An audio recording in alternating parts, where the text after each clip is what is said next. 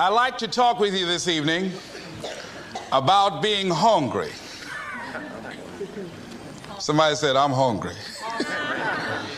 it is something I like to share some ideas and thoughts with you. I'm not asking that you believe anything that I say. I'm not asking that you agree with me. I'm merely asking that you stand on and in the conversation that we'll share with you this evening. And if there's something that I say that can fit and work for you, I say use it. If not, discard it and let it be. Is that all right? Yeah. Say, that's fair enough. Very good. All right. One of the things I have realized, and many of us have, that if you want something out of life, if you want to change yourself, if you want to acquire something, if there's some goal that you want to reach, that is really not easy as some people will make us feel.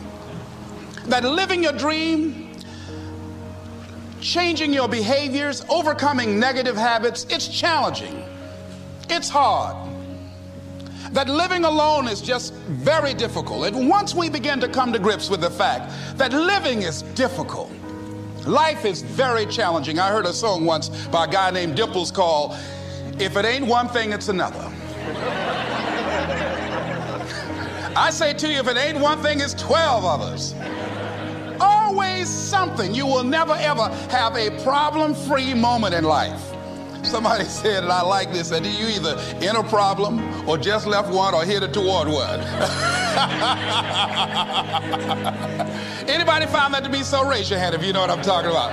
I mean, there's always something. So, how do we begin to nurture that hunger? What are the characteristics or the qualities of people that are hungry? What will it take for me to get some of the things that I want? And being hungry for those things. Number one, you've got to work on yourself. It's very important that you engage in an ongoing process to develop you. Spend more time on yourself than what you've been spending. It's very important. You owe that to yourself. I was reading a book by Og called The University of Success. Read one line, gave me a chill. I didn't have to read anything else in the book. He said, Many of us never realize our greatness because we become sidetracked by secondary activity. We spread ourselves too thin, don't know how to say no.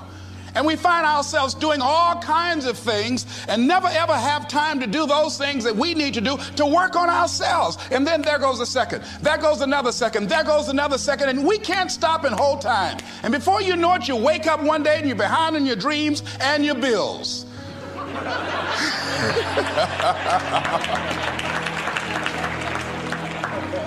so decide that you're going to take some time to work on you, that you deserve that from yourself that your life deserves some prime time because you are creating your own production. As Michael Todd would say, you are the star of your show, you are the director, you're writing the script.